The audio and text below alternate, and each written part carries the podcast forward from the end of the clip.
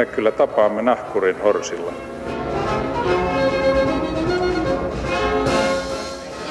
Mä sanoin, että minä juon nyt kahvia.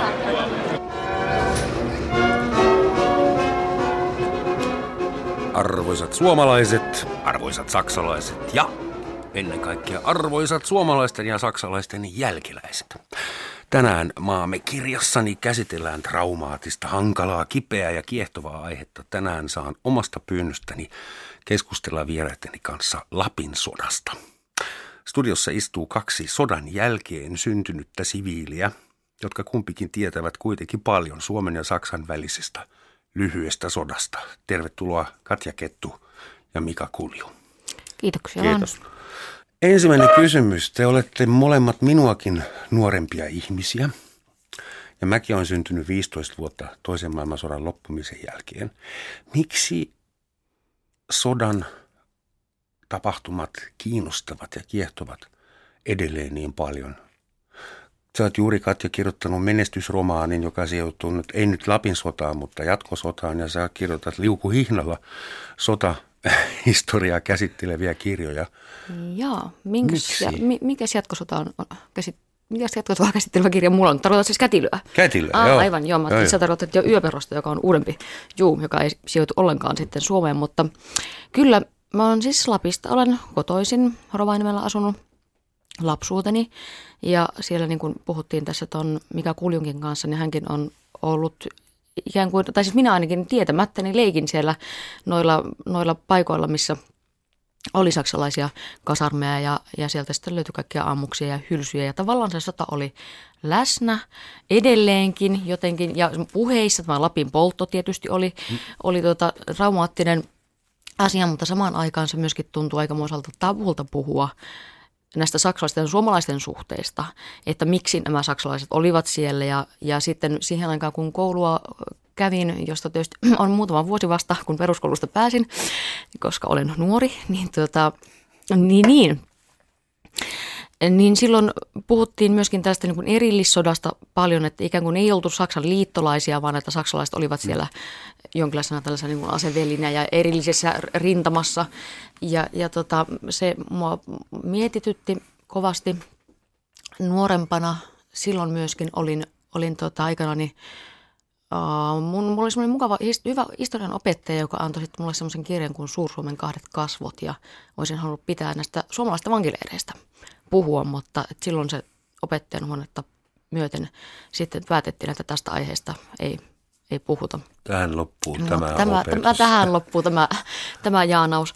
Tota, sitten minusta tuli kirjailija myöhemmin ja huomasin, että enää ei ole sellaista opettajan huonetta olemassa. Ja mua kiinnostaa kaikki, mua kiinnostaa nimenomaan tämä Lapin sotaa edeltävä vaihe, niin kuin nyt ymmärrät, miksi sanoit jatkosodasta olen kirjoittanut ja myöskin siitä Lapin sodan alusta, mitä ihmiselle tapahtuu. Se oli hyvin mielenkiintoista aikaa, varsinkin tämä pelkokesä 44 ja miten ihmisen, ihmisten mielipiteet muuttu siellä Lapissa. Siellä oli paljon saksalaisia ja, ja olivat kyliin sijoitettuja suhteita oli paljon sitten mole, puolin toisin ja mikä sitten johti siihen, että sitten yhtäkkiä alkoivat, tai yhtäkkiä, yhtäkkiä, mutta alkoivat mm. vihollisuudet. Siihen pelkokesään 44 palataan kohta.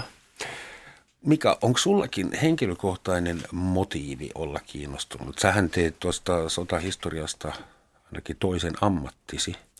Joo, joo kyllä. Eli tota, on Torniosta kotoisin ja itse asiassa asuin 21 ensimmäistä eli vuotta Raumon kylällä, joka oli näitä kovimpia taistelupaikkoja saksalaisten ja suomalaisten välissä taistelussa, eli Lapin sodan aloituspaikalla oikeastaan on syntynyt ja Lapin sota oli melko lailla jopa olennainen osa sitä meikäläisenkin lapsuutta, joka ajoittuu tuonne 70-luvulle. Ja se johtui siitä, että ää, Lapin sodasta kerrottiin hyvin paljon tarinoita siinä meidän kylällä ja tietenkin vanhemmuuteen sitten heräsi kiinnostus ottaa selville, että kuinka paljon näistä oli totta ja kuinka paljon näistä oli tarua ja, ja näin poispäin. Ja se on ollut oikeastaan se yksi erittäin suuri motiivi. Ja tosiaan kun lapsena leikittiin näissä aidoissa taistelupaikoissa, eli aitoja poteroita metsässä ja näin poispäin, niin se sota oli hyvin läheinen, vaikka olen syntynyt tosiaan 25 vuotta noiden tapahtumien jälkeen, eli vuonna 1969. Ja vielä 80-luvulla esimerkiksi meidän naapurissa olevan Pururadan varrella oli tämmöinen variksen pelätti, oli saksalainen sotilaskuperä päässä. saksalaisen konekiväärin runko sylissä ja panosvyöt kaulalla. En tiedä, että pelottiko se variksi, mutta ainakin näyttävä näköinen oli. Ja sitten kun... Jotakuta se varmaan pelotti, joo, saksalaisia turisteja. ja, ja, ja, edelleenkin niin, totta, niin vielä 80-luvulla tosiaan Eno, joka on jo kuorma niin hän oli saksalaisia jerrykanistereita käytössä, että se oli todellakin äh, osa sitä arkea ja sitten 80-luvun alussa siitä ihan meidän läheltä, niin, tota, niin noin 400-500 metrin päästä löytyi vielä saksalaisen sotilaan jäänteet vesijohdon kaivamisen yhteydessä. Ja muistan pikkupoikana, kun olin erittäin pettynyt siitä, että minua ei pyydetty sinne paikalle, kun tämmöinen jännittävä löytö oli tehty. No, mutta olisi pitänyt pyytää tutkimaan. Niin, ehdottomasti. Siis luuranko vai? Luuranko, luuranko, joo. Mutta muistatko, milloin viimeinen uhri oli, kun siis Suomi, Suomihan oli, Pohjois-Lappi oli kylvetty täyteen miinoja. 70-luvun alussa. 70-luvussa oli. Joo, joo, kyllä. Tästä tuli vasta kyselyä mietin, että mistä sen tiedon sainkaan. Että joo, se tosiaan oli Kyllä. Ja viimeiset tosiaan niin Torniossa tehtiin moottoritietä noin 15 vuotta sitten, niin silloin vielä löydettiin viimeisiä joo. haudattuja saksalaisia sotilaita. Varmaan jos jotain vielä rakennetaan sinne, löytyy vielä tulevaisuudessa Kyllä, ja. Tuosta kun kysyt motiivista yleensä Lapin sotaa, että miksi se kiinnostaa, niin kyllä semmoinen myös harvinaisuus, että kun puhutaan suomalaisesta sota, sotahistoriasta, jos sitä työkseen tekee, niin harvoin sitä pääsee töitä tekemään kotipihalla tässä ammatissa. Se on niin Lapin sodan suhteen mahdollista. Totta. Joo, mutta sitten sun täytyy tietysti, tai teidän, sun ei kirjailijana tarvitse, mutta sun tutkijana pitää varmistaa, että sulla pysyy silmä kirkkaana, että sulla on objektiivinen tapa nähdä kyllä, asioita. Kyllä. Sähän voit vau- niin, vauhkoonnuttaa minä voi, Joo, minä voin vauhkota ja vauhkota tavallaan kyllä, mutta kyllähän tietysti, jos kirjoittaa historiallista romaania, niin se täytyy sillä tavalla olla faktat kohillaan, että ihan että, se, että minkälaista esineistöä tietysti sinne sijoittaa. Ja sitten myöskin se, että kun mä halusin kirjoittaa, halusin kirjoittaa Lapin sodasta nimenomaan naisten ja suomalaisten naisten ja saksalaisten suhteista ja no ylipäänsä laajemmista, mitä tapahtuu sota-aikana ihmisille kriiseissä. Mutta, mutta tuota, pidin sitten asiakseni kyllä, että, että halusin lukea sen, sitä sotahistoriaa niin kuin todella paljon ja sitä on onneksi nykyään Suomessa myöskin kirjoitettu ja myöskin norjalaista sotahistoriaa. Sehän oli Norjassa aika paljon erityyppistä, koska Norja oli vallotettu. Kyllä, se on ja täysin eri, taas, täysin taas eri sitten, mm-hmm. Ja sitten et jännittävää, miten ne lukeutuu, tai se miten ne jotenkin mihin lajityyppeihin, me puhuttiin tuossa aikaisemmin, että osa on semmoista tämmöistä vähän niin kuin jermu-eetosta, niin kuin mm. niin kuin historiaa ja sitten, sitten on näitä niin kuin tavallaan vähän kansan tarinoita tyyppisiä ja sitten on tiukkaa faktaa ja miten siitä sitten, mitä, mitä kaikkia. Anteeksi Katja, jermu-eetosta, auta mamu sitä ymmärtämään. no, niin, joo, je, no jermu-eetoksiksi me kutsuisin semmoista, siihen liittyy vähän tämmöistä niin kuin velikultamaista, sen, sen niin kuin so, sodan kauhujen etäännyttämistä huumorin, on hyvin ronskin huumorin ja monesti tällaisen niin kuin sukupuolielämään tai, tai ryyppäämiseen tai tällaiseen niin kuin elämän keväyttä korostavia tai karnevalisoimista korostaviin. Okei, okay, okei. Okay. Meni jakeluun. Hyvä. Kiitos.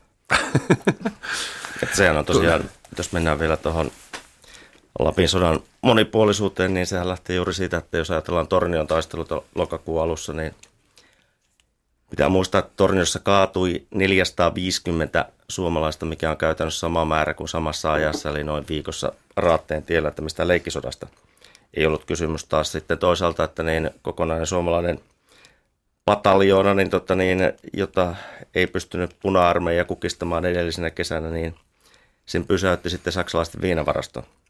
Ja puhutaan Tornion taikayöstä, joka on varmaan niin legendaarisimpia ryppytarinoita, mitä Suomesta löytyy. Eli tämä kirjo näissä tarinoissa on todella valtava. Kemiallista sodankäyntiä. No se on juuri sitä. Lapin sodassa. Ihan selvästi se kuolettava myrkky, jos sitä nauttii liikaa ja väärässä seurassa varsinkin. Kun olin nuori mies joskus tuhat vuotta sitten, mun ensimmäisiä pikkurooleja, uniformurooleja – mä sain esiintyä natsi sotilaana Lotan poikaystävänä Lapissa kesällä syksyllä 44. Mulla oli ikioma sydänkäpy Lotta ja se oli ainoa elokuvasuudelma tähän asti, tähän asti koko elämässä, mikä mä sain. Ja se Lotta oli sen verran lyhyt, että tarvittiin aika monta Helsingin puhelinyhtiön luetteloa, mutta se on sivuseikka. Joka tapauksessa siis hän ei sitten, äh, hän yritti seurata minua lopuksi, kun Suomi oli vaihtanut puolet ja mä kuitenkin niin hylkäsin hänet rumasti. Ja Alpikengistä jäljet vain jäi, että sitä rataa. Se oli trilogia nimeltä Hakaristin varja, varjo, jota ohjasi edesmennyt Marjatta Kruunval. Ja siihen etsittiin haastateltavia suomalaisia naisia, joilla oli ollut suhteita silloin saksalaisten kanssa. Ja se oli silloin ja 80-luvun loppupuolella todella hankala. Heitä oli vielä elossa aika paljon, mutta ei meinannut löytyä kukaan, joka olisi halunnut puhua siitä. Siihen liittyi suuri häpeä ja näistä lotista tuli vissiin yön yli maanpettureita. Et ensin Suomen hallitus oli vissiin niin suosimassa, että pitä, ikään kuin heille olisi annettu ymmärtää, että pitäkää noita sakemanneja niin hyvän tuulisina, me tarvitaan niitä – että ymmärsinkö oikein? No, mulla on vähän ehkä sinänsä toinen näkemys, että ei Suomen valtio varmaan ihan suorastaan heitä ollut, niin tai siis naisia saksalaisten sylin ajamassa. Että kyllähän Lotilla oli aika tiukka tällainen kuin moraalikoodisto. Ja käytiin tämmöistä propagandaa. Totta kai miehet oli rintamalla ja hirveä huoli, että siellä ne mm. saksalaiset jolkkaa siellä kuruissa ja niin kuin meidän naisten takapihoilla. Et, mutta että ne oli niin kuin hiljaisesti hyväksytty ja totta kai siihen aikaan, kun saksalaiset olivat vielä aseveliä, niin tot, ei, ei, se, ei se maanpetturuus sinänsä ollut niin kuin vielä, vielä niin kuin tullut kyseiseen, että vasta sitten, kun näitä saksalaisia, Saksaan menneitä naisia palautettiin Suomeen, tai he palasivat Suomeen sitten, niin sitten he olivat tämmöisellä Hangon interointileirillä, missä heitä sitten syytettiin maanpetturuudesta ja Siis vakoilusta. Saksasta palanneita Joo. suomalaisnaisia. Milloin Joo, suurin, he suurin, no, suurin osa... Sodan jälkeen. Saksasta ja Norjasta. Kyllä, niin, niin, kun he lähtivät Saksasta, tai siis lähtivät Suomesta, niin suurin osa jätettiin sitten tämmöisen Norjan kokoontumisleireille, ja ne harvat, jotka pääsivät Saksaan, niin he sitten niin kuin yleensä sitten hylättiin siellä enemmän tai vähemmän. He saattavat toimia, joutua jonnekin leirille itse tai sitten toimivat sairaanhoitajana. Ja jossain vaiheessa alkoivat sitten pyrkiä kohti Suomea, niin kaikenlaisia erilaisia reittejä. Ja kun he Suomeen pääsivät, niin sitten heidät pistettiin tämmöiselle kuulusteluleirille, josta taas sitten on kansallisarkistossa on Mut paljon se oli materiaalia. silloin jo niin kuin YA-sopimuksen Joo. aikana Suomessa, tai siis sodan jälkeen. Se oli sodan jälkeen. No, YA-sopimus solmittiin vasta vuonna 1948, että niin.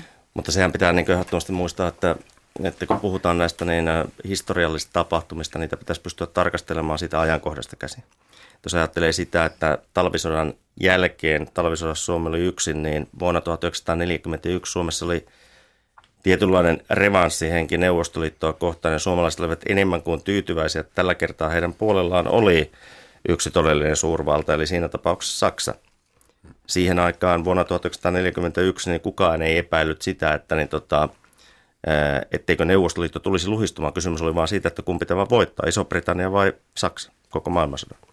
Ja sitten kun mennään siihen syksyyn 1944, niin äh, suomalaiset ja saksalaiset olivat henkisesti aseveliä aina siihen saakka, kun nämä taistelut varsinaisesti alkoivat. Ja se muutos tapahtui vasta sen jälkeen.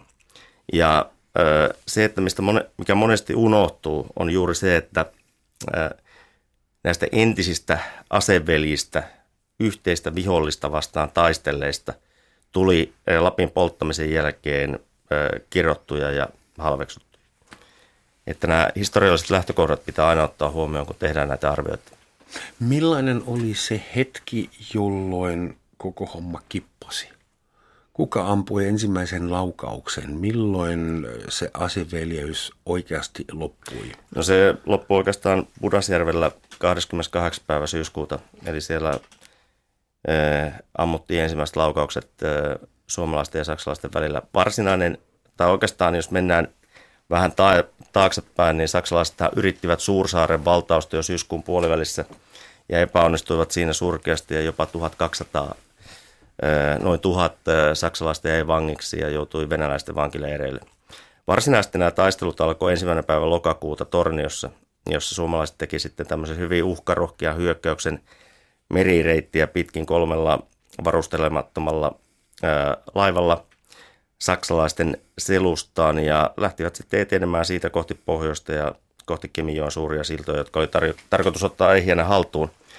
Siitä alkoi ne varsinaiset taistelut ja tämä sota oli heti alusta saakka hyvin tällaista katkeraa. Se näkyy niinä ensinnä, ensimmäisenä päivänä heti siinä meidän kotikylällä ihan 200 metrin päässä minun kotitalosta, niin saksalaiset teloittivat ensimmäisenä taistelupäivänä suomalaisia nuoria sotilaita, jotka jäivät vangiksi pettureina.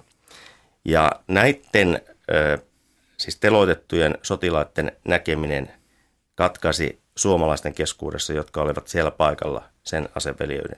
Viimeisetkin Kyllä, velvollisuuden kyllä, tunteet. Että, se, se ja, ää, Ja käsittääkseni varmaan vaikutti myöskin Torniosta otettu panttivangit ja sitten myöskin Rovaniemeltä.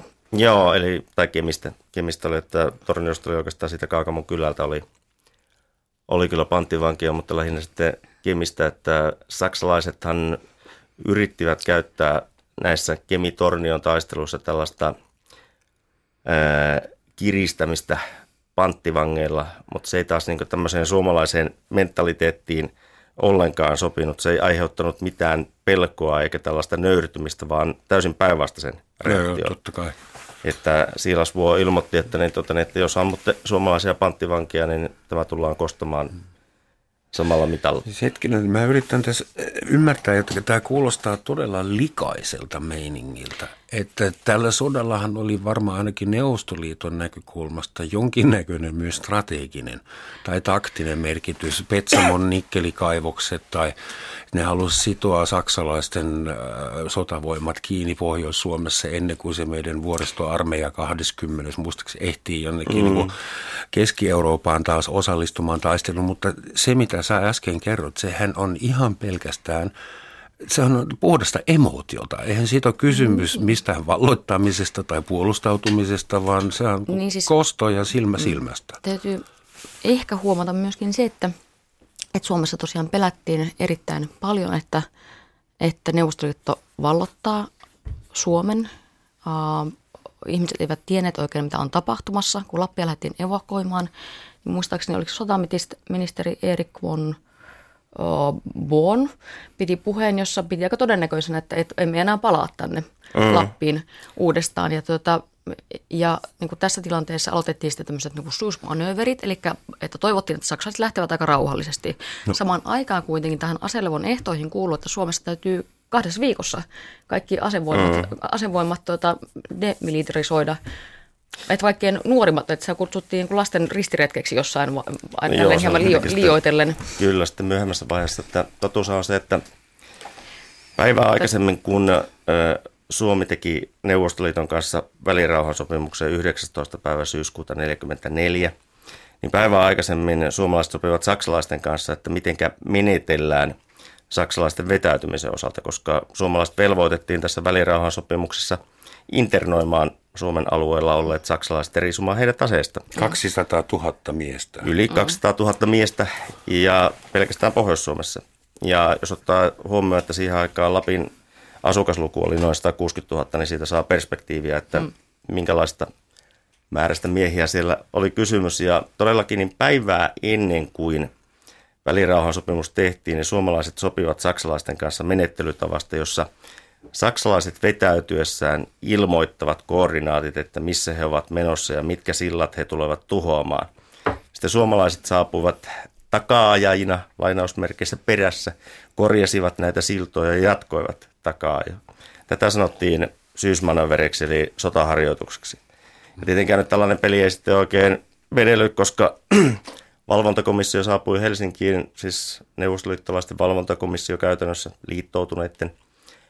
Niin he alkoivat sitten ihmetellä, että no aika erikoisia on nämä taistelut pohjoissa, koska sieltä ei tule yhtään sotasaalista eikä vankeja eikä kaatuneita molemmin puolin palaneen kärryä. Ja sitten syyskuun lopulla oltiin tosiaan siinä tilanteessa, että Neuvostoliitto uhkasi käytännössä miehityksellä, jos ei mitään tapahtuisi. Ja se johti sitten siihen, että niin Torniossa noustiin maihin ja tämä todellakin äärimmäisen katkera sota pääsi vauhtiin.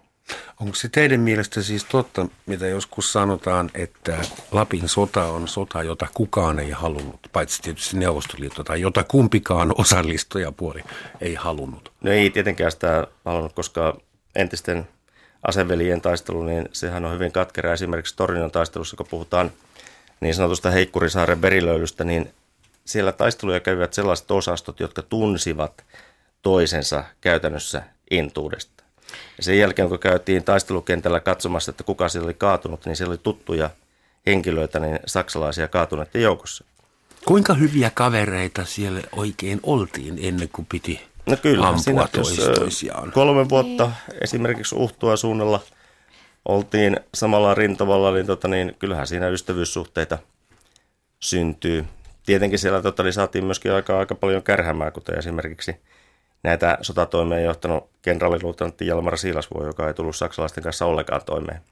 Käytännössä joutui jopa sen takia hyllytetyksi puoleksi, puoleksi toista vuodeksi rintamakomentajan tehtävistä. kenraali Siilasvuon ongelma oli saksalaisten kanssa? Eh, Hän ei vaan tykännyt tämmöisestä, miten sitä nyt sanoisi, preussilaisesta kurikäsityksestä. Hän oli enemmän tämmöinen käytännön toiminnan mies, joka mielellään jätti tämmöisen, niin tota, vaikka oli kyllä itsekin hyvin teatraalinen ja mahtipontinen kaveri, mutta niin jätti kuitenkin mielellään tämmöisen niin pokkuroinnin sikseen ja tyytyi siihen, että tapeltiin kun... Ni- Niin sä olet hänestäkin kirjan kirjoittanut. Joo, se oli 2011 tein Siilasvuon Hän elämäkerran. ei ollut mielenkiintoinen. vaan Ja hän- reilu jätkä. Hän, ja hänet pistettiin, hänen pistettiin sitten Tornion maihin nousuun, eikö niin? Joo, Sitten- kyllä hän oli tosiaan niin, tota, hän oli niin, johti, lähtemään. johti pohjoisen sotatoimia ja tietenkään tämä nyt ei ole mitään tutkimuksellista tietoa, mutta yksi syy saattaa nimenomaan olla se, että koska kenraalikunnassa oli vielä näitä saksalaissympatioita olemassa, niin hänellä ei niitä ainakaan ollut.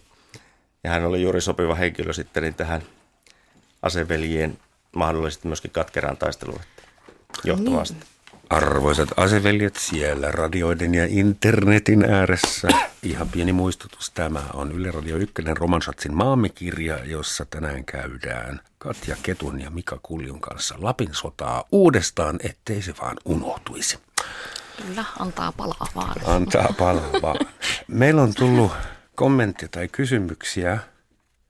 Aha, joku kuulija on sitä mieltä, nyt Suomi on Saksan sylissä, kaikki hyvin. No voi hyvänen aika. Joo, On se- kyllä, Angela ja Roman me hoidetaan tämä. Saksa voitti lopulta. Ää, Joku kysyy, että haluaako Roman pyytää anteeksi. Aha, joku on salaa lukenut mun käsikirjoituksen, koska vähän myöhemmin olisin ollut tulossa siihen, että mä oon nyt kaksoiskansalainen, niin onko suomalainen minussa enemmän syyllinen vai saksalainen? Ja kumpi pyytää kummalta anteeksi vai ollaanko me molemmat niin kuin, mikä, on tilanne nyt, vuonna 2015? Otetaan se tähän. No varmuuden vuoksi niin kannattaa Mihin aina pyytää, ää, varmuuden vuoksi kannattaa aina pyytää ruotsalaisilta anteeksi, se on niin tässä ajassa se. Ka- joo, niiden, niiden Ehdottomasti. pakkosteriloinnit, pyydämme anteeksi. Multa on joskus Saksassa pyydetty anteeksi ja vastasin niin kuin Arto Paasilina tota, myöhemmin, että annatteko anteeksi, että annamme, mutta älkää tehkö sitä toista. Minusta se oli ihan aivan niin kuin, hyvä perspektiivi historiaan jotenkin tämän äh, asian kanssa. Täytyy sanoa, että toi varmaan miksi Suomessa tietysti ei sitä asiasta niin hirveästi ole puhuttu, että tämä veli natsi Saksan kanssa ei ollut mitenkään meille kunniakasta. Ja sitten kun oltiin Neuvostoliiton edessä rähmällään enemmän tai vähemmän vuosikymmenet, niin se on ollut sellainen asia, mistä ei ole myöskään ollut hyväksi puhua, mutta mikä on mielenkiintoista, että mitä enemmän ja enemmän on haastatellut ihmisiä, tai haastattelin tuota kirjaa varten, niin että monella oli tämmöisiä vähän niin kuin kotisaksalaisia, koska nämä saksalaiset myöskin oli niin kuin sijoitettu kyliin, että he eivät olleet siellä rintamalla pelkästään. Ja sen takia mm. näitä, näitä tämmöisiä suhteita oli siis ö, perheisiin. Siellä oli paljon siis miehiä, jotka olivat tänne jonnekin tunsan keskelle heitetty, he olivat pelossaan, he pelkäsivät niin kuin kaamoshulluutta, he niin, kuin tot, niin on ihan ymmärrettävää, mm. että sitten haluttiin myöskin olla suhteissa väestöön. Plus, että saksalaisilla oli hyvät palkat, heillä oli rahaa, heillä oli muonaa, Um, heillä oli myöskin viinaa, koska Lapissahan oli viina, oli viina, pervitiiniä. heillä oli vi- viinakielto ja sitten, lähet, sitten no ymmärrettävä tietysti, että sota-aikana myös oli kiellettyä tanssia, niin sitten saattaa olla tämmöisiä nurkkatansseja. Kuka keksi sen järjettömän järjestelmän, että suomalaiset miehet pannaan taistelemaan rintamalle ja saksalaiset pannaan valvomaan suomalaisten naisia kotitaloissa?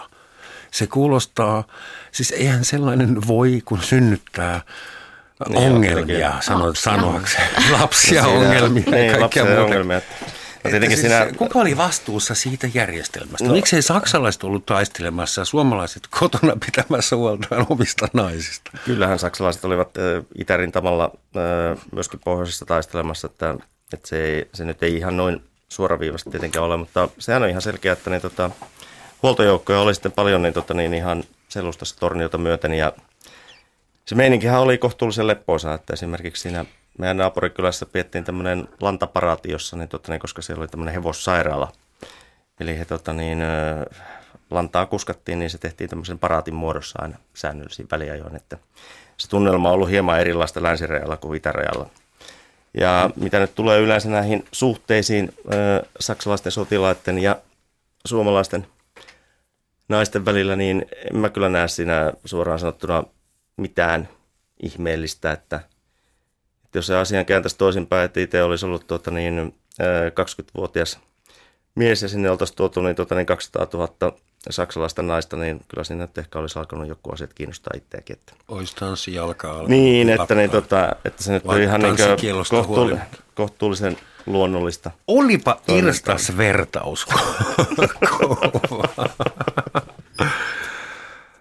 Öö, mulle on kerrottu vuosien varrella kaikenlaisia hurja tarinoita, muun muassa semmoista, että jotkut suomalaiset naiset, lotat esimerkiksi, olisivat seuranneet saksalaisia komeita sotilaitaan ja sitten saksalaiset olisi heittänyt niitä suomalaisia naisia Norjan edustalla laivan kannalta mereen.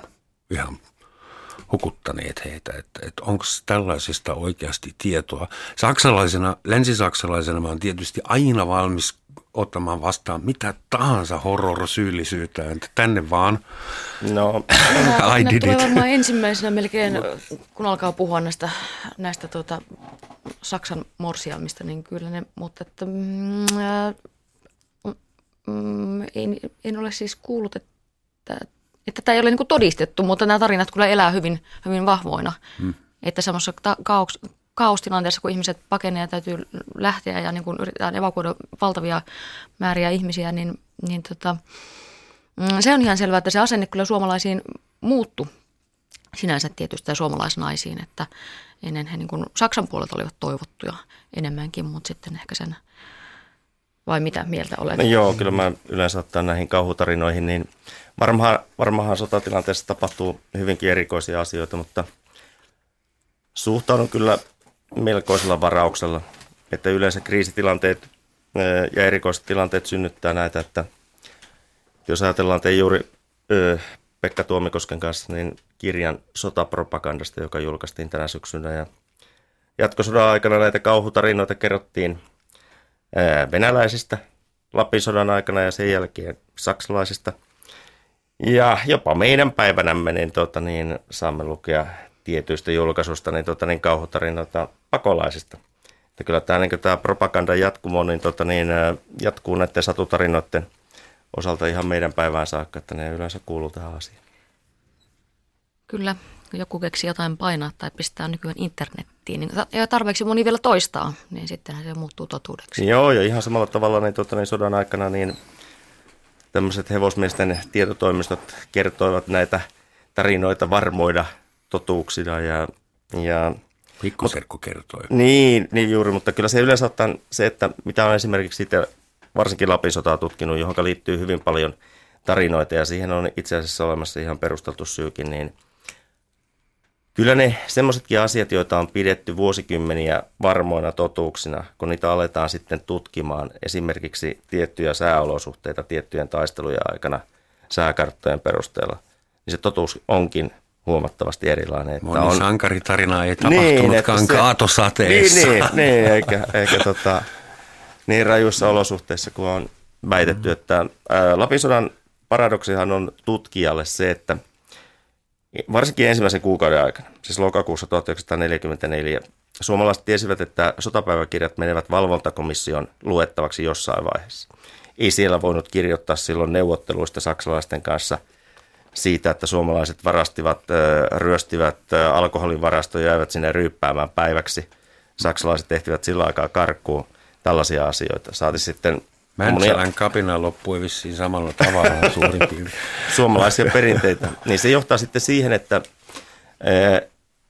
tutkimuskohteena Lapin sota on erittäin haastava, koska kuten muussa sotahistoriassa Suomessa, sotapäiväkirjat eivät monestikaan kerro totuutta. Ne kertovat ihan kokonaan toisenlaisen kuvan. Ja se asettaa tutkijalle todella Kirjoittajan virallista mielipidettä. Ja, niin. Kyllä.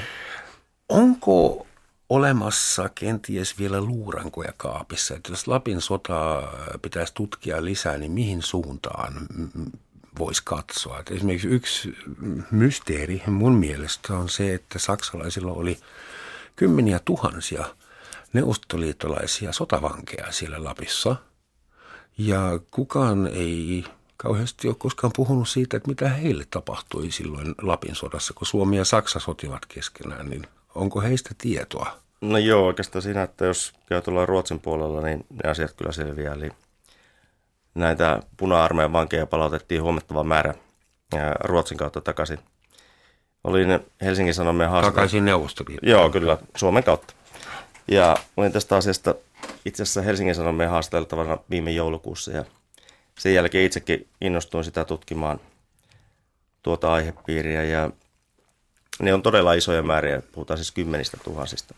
Mutta ei ole syytä pelätä, että he löytyvät jostain joukkohaudasta ja saksalaisten syyllisyys no, kasvaa no, vielä yhdellä luulen, pykälällä. He löytyvät joukkohaudasta sieltä neuvostoliiton puolelta, että heillä, heitä, pidettiin siis petturina siellä se, taas, he joutuvat se, sitten että, taas leireille. Ja... Koska olivat saksalaisten sotavankeina. Niin. niin, olivat siis luultavasti vakoina tai niin olivat sitten tai loikanneet tai eivät uhranneet itseään siis neuvostoliiton puolesta. Joo, vankeja pidettiin maanpettureina. Tämä kuulostaa ystäväni taas siltä, että ainoa tapa voittaa sota on olla jossain muualla, kun se tapahtuu. Anteeksi, niin, että olen semmoinen ei, ei, soti, ei sodita, niin, niin. Sotahistorian tutkiminen on kaikkein parasta rauhankasvatusta. Kyllä. Kuinka natseja nämä 200 000 saksalaista oli? Oliko ne jotain, niin kuin, oliko se joku ideologinen – ydinjengi, oliko ne HC-puolueen jäseniä vai oliko ne Ei, enemmän jodlaa, jodlaavia urheilullisia alppijääkäreitä vai? Itävallasta Mim... oli paljon porukkaa No kyllähän tietenkin äh, SS-joukossa niin, tota, niin, varmaan tämmöinen puolueuskollisuus niin, tota, niin oli aika korkeassa kurssissa. Mutta Kuinka sitten, iso se SS-osuus oli koko saksalaisesta voimasta? No käytännössä niin, tota, niin, yhden divisionan verran. Ja, mutta jos mikä, puhuta, mikä yksi divisiona on luvussa? Sanotaan semmoinen noin määrävahvuus ehkä siihen aikaan oli siellä 10-15 000 paikkeilla.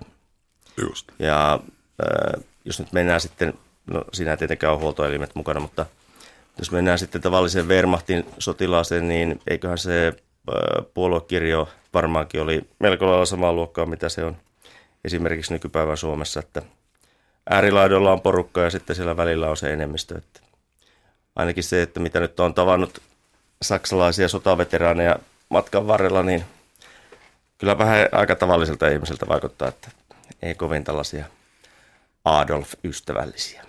Mm. Olivat enemmän kiinnostuneita hyvästä elämästä ja elon jäämisestä. Joo, ja tosiaan kävin tapaamassa vuonna 2009 Tornion viimeistä saksalaiskomendanttia Werner Eh, hänen kotikaupungissaan Saksassa ja hän kertoi, että 15 ensimmäiseen vuoteen hän ei halunnut muistella tätä sotaretkiä lainkaan. Sen jälkeen hän kävi Suomessa ja innostui Suomesta tosissaan ja sitten hän perusti jopa ravintola sinne kotikaupunkiin tämmöisen Finlandia kafeen, jossa niin tota, käsittääkseni parhaana juona, vuonna myytiin 4000 litraa Finlandia vodkaa. Että, Jaha, että, että hän, hän tosiaan sai kipinän tähän ja hänellä kävi hänen tykönään, niin hän oli tosiaan, kirjahylly oli täynnä Suomea käsitteleviä teoksia. Ja hän suhtautui hyvin lämpimästi suomalaisia. Tämä yleissuhtautuminen kyllä ainakin niitä veteraaneja, joita olen itse haastellut, niin kyllä voi sanoa, että se on ihan yleinen piiri. No jos nyt ajattelee Saksan muita aseveliä kulttuureita, niin kai suomalaiset on niin kuin, ei ruveta, anteeksi, italialaiset. Jo, jo, tota, ei, ei ruveta, mutta, mutta tota, silloinhan kyllä puhuttiin, että, että no, että Suomi oli ainoa maa suunnilleen, mistä Saks, milloin Sa, Saksasta tykättiin, mutta että se tietysti herättää kysymyksen, että mikä oli suomalainen aate, aateilmapiiri, että täytyy muistaa, että kyllähän Suomi oli niin kuin ennen sotaa 30-luvulta asti ollut niin kuin hyvin, hyvin oikeistolainen ja niin kuin, että se että sinänsä, ja nähtiin esimerkiksi, esimerkiksi jos on katsoa, että miten Petsamossa oli että tota, niin ihmiset jaoteltu, niin oli, oli suomalaiset ja oli sitten oli englantilaiset ja sitten oli tämmöiset niin kuin, ikään kuin ali-ihmiset myöskin. Sitten taas niin kuin kolttasaamelaiset jäivät sitten tavallaan ihmisyyden ulkopuolelle. Mm-hmm. Että, että Ab- tuota, aboriginaalit. Niin, vähän, vähän tähän tyyliin ja sitten niin kuin myöskin oli niin kuin ryssät ja heinsä koittuneet ikään kuin, että et, et pitää myöskin muistaa, että niin kuin Suomessa käytiin tämmöistä aika, aika niin kuin erikoista aatteellista syn, synkähköä niin kuin ihmisoikeuksia polkevaa vaihetta myöskin osittain, mikä taas sitten johtuu, se, tai siis mun näkemys on se, ja mikä kärjistyi vielä tietysti tämän Neuvostoliiton Se oli 30-luvulla ihan yleiseurooppalainen trendi, niin. tämä eugeniikka, oikeistolaisuus, rotuajattelu. Semmoinen jännittävä juttu mun mielestä, että oletteko te tietoisia siitä, että Saksassa ei puhuta Lapin sodasta koskaan. Ollenkaan, milloinkaan, missään. Mä onnistuin, onnistuin lukemaan aika hyvässä lukiossa ylioppilaaksi. Kun mä tulin Suomeen 25-vuotiaana, mä en ollut ikinä kuullutkaan mistään Lapin sodasta. Ja mulle näytettiin silloin Helsingin kaduilla ja, ja raitiovaunussa tehtiin mulle, kun mä puhuin saksaa, se sytkäritemppu. ja mä, mä en edes ymmärrä. Mä piti kysyä, että hei, what's going on? Ja oh, you burnt Lapland. Oh, did we? Hupsista. Olen pahoilla. Okei. Okay. No sehän on... Äh, Lapin että onko joku syy, mm. että halutaanko Lapin sodasta vaieta Saksassa? Ei, ei se, tai ei se, se, ei ole se, se? Syy on siinä, että äh, Lapin sotahan on sota suomalaisille ja tietenkin ihan oikeutetulla tavalla, että jos suomalaisia kaatu Lapin sodassa lähes 1400 ja haavoittuneiden määrä oli tietenkin moninkertainen ja äh, tuosta kun mennään paperin pohjoispuolelta noin karkeasti ottaen, niin asutus poltettiin. Luonnollisesti se oli suomalaisten näkökulmasta sotaa. Mutta jos sitten ajatellaan Neuvostoliiton näkökulmasta, niin Neuvostoliittohan halusi suomalaisten ja saksalaisten välille sodan sen takia, että saatiin sidottua saksalaisia joukkoja taisteluihin suomalaisten kanssa, jotta ne eivät pääsisi todelliseen suurtaisteluun, joka käytiin Petsamon ja Kirkkoniemen alueen. Siellä käytiin tämä pohjoisen sotanäyttämän todellinen suurtaistelu, jossa pelkästään puna-armeijan kaatuneiden määrä on ihan heidän omien tietojensakin mukaan yli 20 000. Se kertoo jo niiden taistelujen rajuudesta. Neuvostoliittolaisesta ja oikeastaan myös saksalaisesta näkökulmasta tämä meidän suomalaisten Lapin sota oli pelkkä sivunäytös tässä Petsamon kirkkoniemen taistelussa.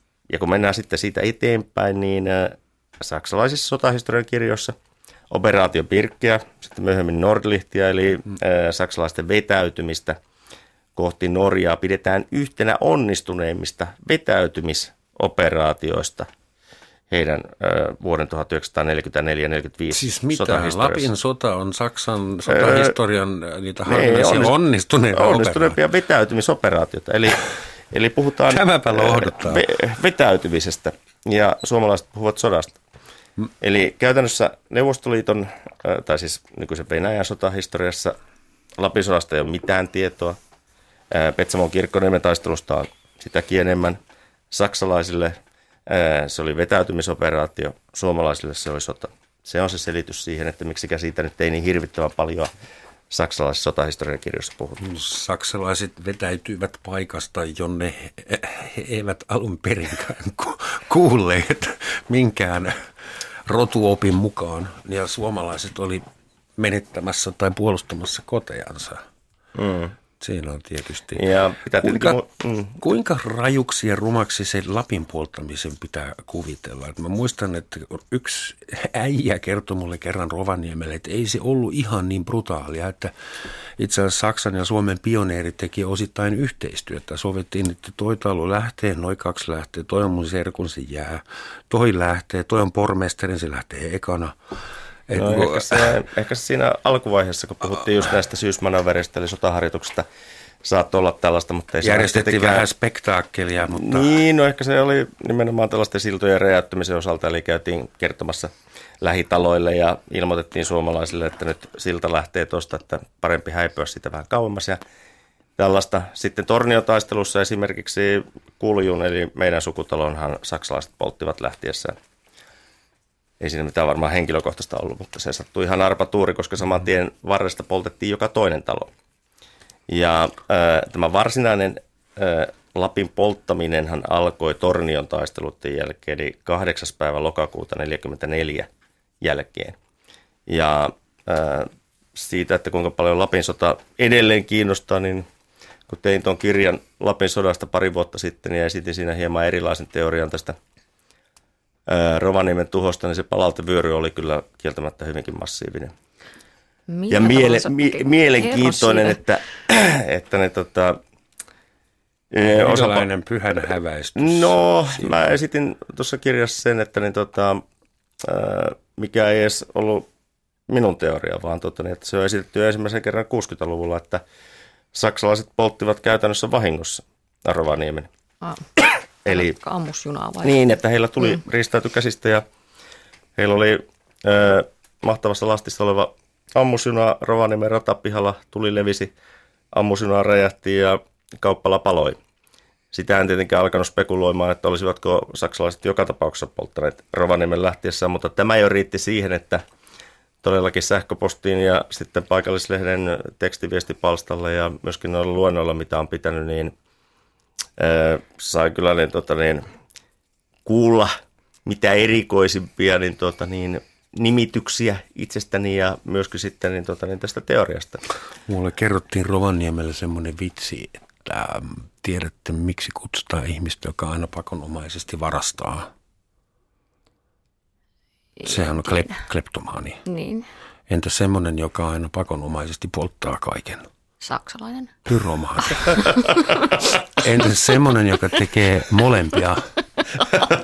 Germaani. Nyt sä pilasit No niin, hyvän anteeksi. vitsin. Ei nyt pelasit tosi hyvän vitsin. Mutta sä oot sotaohri, sä saat tehdä mun ohjelmassa. Oi minun lapsuuteni. Tosiaan, tosiaan siitä vielä, että ää, olin sitten Rovaniemellä ää, tämän tuhon muistopäivänä, eli tota niin, ää, viime vuonna 14. päivä lokakuuta, niin pitämässä luentoa ja oli aika kyllästynyt tähän kysymykseen tästä Rovaniemen tuhosta ja käänsin sen, se oli 400 ihmistä oli paikalla kuuntelemassa, käänsin sen kysymyksen asettelun kokonaan toisinpäin. Kysyin yleisöltä, että no niin, että nyt teillä on nyt mahdollisuus purkaa tuntojanne, että kuka poltti Rovaniemen. Ja siitä seurasi tämmöinen niin, tota, niin, mikrofoni kiersi ja 20 minuutin keskustelu. Ja tuloksena oli se, että se oli joko saksalaiset, suomalaiset tai venäläiset. Eli näin pitkälle pääsimme tässä kohdassa. Juu. Mikä teorian mukaan suomalaiset sitten? No joo, Joo, tämä liittyy tämmöiseen salaliittoteoriaan. Mm-hmm. Esimerkiksi SS-veteraanien tota, niin joukossa edelleen liikkuu tämmöisenä ihan totuutena, että ne, mm. tota, ne suomalaiset itse räjäyttivät sapotaasityönä tämän ammusjunan, mikä nyt kuulostaa joo. aika mielikuvitukselliselta. Niin, niin, niin. Viholliset Iso- polttivat Rovaniemen. Sovitaan näin. Joku niistä tai ne kaikki yhdessä. Hyvät ihmiset, vielä pikamuistutus. Tämä on Yle Radio 1 Romansatsi maamekirja, jossa puhutaan Lapin sodasta ja studiossa Mika Kulju ja Katja Kettu. Mä tunnen hyvin voimakasta tarvetta tasoittaa tilit. Kuitenkin tämä Lapin sota, niin kuin tunnen lievää syyllisyyttä. Haluan muistuttaa teitä suomalaisia sota-asiantuntijoita ja sotafriikkejä harrastajia siitä, että 1600-luvulla hakkapeliitat eli teikäläiset kävivät mun kotiseudulla Bodinjärven rannalla ja muun muassa piirittivät kuukausikaupalla Yberlingen nimistä kaupunkia, jossa minä synnyin tosin vähän myöhemmin. Ja siellä sitten raiskattiin ja tapettiin ja poltettiin taloja ja käytiin ihmiskauppaa ja dokattiin ja aika usein alkoholi pysäytti hakkapelitat siellä Etelä-Saksassa 1600-luvulla jo. Eli siis mun puolesta, jos kuolon uhreja lasketaan, niin ä, murha ei vanhene. 1600-luku, 1900-luku, mä ehdotan, että me ollaan sujut. Otatteko vastaan? Vai pitääkö py- pyytää anteeksi? Joo, ei No se, tietysti, vakavasti. no, miksi, no, niin, se taas on niin kuin saksalaisten tota, potema ö, syyllisyys toisesta maailmansodasta. Minusta se on enemmänkin, tai, niin kuin, tai suomalaisten poteva hakkapilitoista, niin ehkä tässä nyt enemmänkin niin kuin aiheellista on Te olette miettiä se, että ylpeitä oot- oot- niistä. Kukaan ei ole syyllisyyden kyllä- hakkapelitojen niin. Tarkoitan niin enemmän se, minua kiinnostaa historia si- siinä mielessä, että emme toistaisi samoja virheitä. Että siinä kai tässä olisi jotenkin se, se niin kuin, mun, mun ajatusmaailma on niin kuin se, että muistaessamme se, mitä tapahtui 40-luvulla tai 30-luvulla, niin se vaikuttaa tähän päivään sillä tavalla, että ei enää, mutta ei toiste. Mutta tota, Mutta siis vastaa tutkija nyt No joo, tähän. tämä on Mä oikeastaan en niin ollut niin vakavasti No joo, ei tietenkään. nyt, jos, Me ollaan syyttömiä, kaikki studiossa istuvat. joo, että jos nyt ei puhuta historiatutkijana, vaan ihan ihmisenä, niin tietenkin hän, sodallahan on ollut vaikutus eh, vielä, niin, tota, niin tosiaan käytännössä minun isoisäni kaatui Sallassa 1941. Ja tietenkin sillä on ollut ö, jatkuva vaikutus meidän perheen elämään tavalla tai toisella. Siitä ei pääse yhtään mihinkään, mutta taas sitten toisaalta, että jos kaikkia omankin kunnan, omankin sukukunnan niin, tota, niin syntejä alkaisi niskassaan kantamaan, niin tässähän saisi pyydellä anteeksi kaikilta mahdollisilta, että kai se ole parempi, että unohtaa ihan suosiolla tietyt asiat ja jatkaa sitten elämää. Voidaanko me lähteä siitä, että tämä on niinku yleinen mielipide ja, ja fiilis, että onko Lapin sota oikeasti ohi? Silloin kun mä käyn Rovaniemellä ja mä näen hotelli Pohjanhoven aulassa kolme bussilastillista saksankielisiä turisteja, joita palvellaan hyvin, jolla on hauskaa, ja, niin mä en oikein voi uskoa, että joskus so, sodittiin täällä ja poltettiin tämäkin kaupunki. Et onko se ohi vai No ei- onko vielä hampaankolossa Eiköhän jotain? se oli ohitte. Mulla oli muutama saksalainen ystävä oli Rovaniemellä käymässä ja sitten mä käy, näytin heille kaupunkia ja he olivat sitä mieltä, että sitten rupesivat vähän valittamaan, että kun miksi ei ole, että tämä on niin uutta kaikki rakennus, miksi ei ole mitään vanhaa. Ja sitten mä jotenkin vähän hikoilin hetken aikaa, että miten tässä nyt tämän asian ottaisi puheeksi, että sitten puhuimme, puhuimme tuota toista maailmansodasta ja sitten he, oltiin me siinä muutaman snapsin, niin se oli, he alkoivat, että nyt lähdetään yhdessä rakentamaan uudelleen. Saksalaiset kävivät edistämässä kiviarkkitehtuurin Joo, joo, kehitystä. mutta se, mutta se oli musta aika semmoinen, no se oli hieno, hieno ystävyydellinen ilta. Me päätimme, että nyt ei enenkään enää tarvitse nyt, meidän ei tarvitse niin sille jengille käydä tuota, mitään siltoja ruveta sen yhdessä pykäämään. Että. Miettikää nyt, Sovitaan. please, arvon vieraat, ihan hetkeksi, millaista tuntuu olla saksalainen. Että ei maailmassa ole sellaista kolkkaa, johon voi tulla, jossa sun joku helkkarin esi-isä ei olisi ollut ampumassa jotakuta.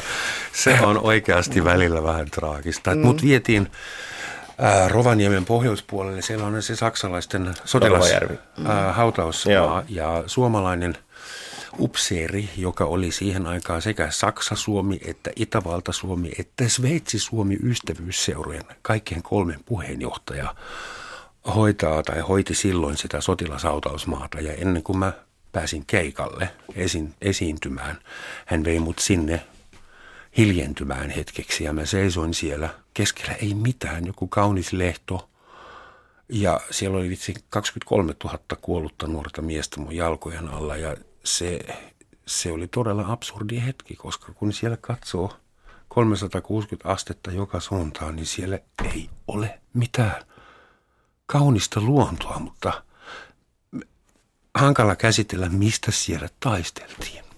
Okei, mä en ymmärrä strategiasta mm. mitään enkä muonitusreiteistä, mutta se vaan näyttää absurdilta. Toisaalta, kun Etelä-Saksasta on kotoisin ja lähtee fillariretkelle Ranskan puolelle, niin ei siellä muuta olekaan kuin vanhoja taistelutantereita eri vuosisadoilta. Tuohon kysymykseen vielä, kun kysyt, että onko Lapin sota ohi, niin kyllä se minun mielestä niin henkisesti mä ainakaan esimerkiksi Torniossa, jossa tosiaan käytiin rajuja taisteluita ja, ja tosiaan varsinkin loppuvaiheessa myöskin rakennuksia tuhottiin, saati sitten muualla Lapissa, niin mä semmoista katkeruutta kyllä enää tapaa. Ö, Lapin sota on varmaankin ohitte, mutta onneksi historian tutkijoille riittää vielä töitä. Onko Lapin sota poliittisesti, teknisesti, lakitieteellisesti ohi? Onko meillä rauhansopimus vai olenko minä nyt kaksoiskansalaisena edelleen No sotatilassa eihän, eihän, sitä voi, kanssa? eihän sitä voi tehdä rauhansopimusta, jos ei sota ole virallisesti julistettu koskaan. Eli tämäkin on niin ihan juridinen seikka, mikä pitää ottaa huomioon. Eli sota on sota vasta silloin, kun joku sen julistaa jollekin, niinkö? Vai Öö, siis, no- koska suomalaisethan kutsuu mm. tätä ihan Lapin sodaksi. Kyllähän Onko se sitten niin ter- tietenkin- terminologian väärinkäyttöä? No joo, ei sitä oikeastaan tietenkään voi, jos tuha, melkein 1400 suomalaista kaatuu, niin ei sitä voi tietenkään vähätellä ainakaan, että, Niin. että kyllähän se suomalaiset tai ihan täysmittaista sotaa oli varsinkin kaikki ne tuhoinen, mutta tosiaan niin virallista sodanjulistusta ei koskaan tehty. Ja tämä on niin fakta. Eli käytännössä se sodan julistus ö, saksalaisten puolelta lainausmerkeissä tuli Tornion taistelujen ollessa loppusuoralla, kun ö, saksalaisten joukkojen komentaja Rendulik ilmoitti, että niin, tota, puostoksi Tornion tapahtumista Rovaniemellä tuhotaan kaikki julkiset rakennukset. Tämä oli ensimmäinen niin siirtyminen tähän varsinaiseen poltetun maan taktiikkaan ja siinä mielessä tämmöinen henkinen sodanjulistus. Mutta tämmöistä virallista sodanjulistusta maiden välillä ei koskaan tehty. Mutta onneksi ainakin mun tietojeni mukaan vuonna 1954 silloisen pääministeri Tuomiojan hallitus totesi, että sotatila on päättynyt. No niin, sehän on hienoa. Voimme elää rauhassa. Jes, ainakin, ainakin minä. Helpottaa. Kun mun nykyään 24-vuotias poika, joka on Suomessa syntynyt, kaksoiskansalainen, kaksikielinen, kun hän oli noin kuuden vanha, joku ilkeä suomalainen oli kertonut hänelle, että tiesit sä, että sun isän ja sun äidin valtiot oli sodassa joskus. Ja poikani tuli kotiin, oli hyvin huolestunut, että onko se totta, voiko näin käydä uudestaan, joudutaanko me taistelemaan, voiko käydä niin, että isä, sinä ja minä ollaan eri puolilla. Ja mä hetken mietittyäni sanoin, että älä tommosia mieti, että jos näin käy, niin me lähdetään koko perhe Ruotsiin. Sen verran olemme suomalaistuneita. Meillä on hetki aikaa vielä, että henkilökohtainen pyyntö. Katja, osaatko sä selittää asiaa tutkineena, mikä oli se magneettisuus saksalaisten ja suomalaisten välillä? Suomalainen nainen ja saksalainen upseeri, tai siis sotilas. Siviilejähän ei kauheasti ollut saksalaisia. No, no tietysti se, että... Oliko saksalaiset oikeasti parempi käytöksisiä? No heitähän nyt käskettiin kohtelemaan suomalaisväestöä hyvin. Sen tietysti vaikutti se, että omia miehiä ei ollut. Heitä pidettiin ehkä eksoottisina. Oli ehkä ensimmäistä kertaa, kun, kun nähtiin joku ulkomaalainen. No, en tiedä vetosivatko sitten sota-asut, mutta myöskin tämä, niin kuin, siinä ehkä tarjoutui myöskin, totta kai sota-aikana ja tämmöisen tilanteessa, kun ei voi tietää, että mitä tapahtuu ja, ja elänkö syksyllä ja, ja nimenomaan tämä pelko tästä Neuvostoliiton, Neuvostoliiton tulevasta tuota, ehkä valtauksesta, niin saksalaiset näyttäytyvät sitä, niin kuin sitä kohtaan melko niin kuin lempeinä, tai siis mm, um, um, lempeinä, en sanoisin, että... Asepeli. Niin, niin, siis he, he olivat niin kuin, heidät oli ikään kuin myöskin johtotason puolesta hyväksytty. Että he ovat täällä, niin kuin auttamassa meitä. Totta kai oli tällaista besorkkausta, oli to, puolin ja toisin. Ja besorkkausta? Ka, besor, no joo, käytiin, käytiin var, var, varkais käytiin, perunavarkais. Ymmärrän, besorgen, aivan ihana lainasana, besorkkausta. kyllä, kyllä, kyllä, mutta mm. sitten, ei se minusta ole mitenkään ihmeellistä, että kyllähän ihmistä niin kuin toista kohtaan vetää, siis rakkaus vetää ja, ja miksipä ei nimenomaan – sota-aikana. Et sinänsä ei näe, että olihan totta kai oli suomalaisilla ja sitten oli näitä tämmöisiä o, kotiin sijoitettuja myöskin sotavankeja. Tähän pitää valitettavasti lopettaa, aina kun alkaa olla tosi kiinnostavaa. Sovitaanko niin, että Lapin sota oli paskareissu, mutta tuli pahan tehty? Sovitaan. Niin. Pahoittelin kielenkäyttöä ja kaikkia sotia ja pyydämme yhdessä anteeksi Neuvostoliitolta. Oikaa hyvin, kuunnellaan kohta ja moi. Moi. Moi.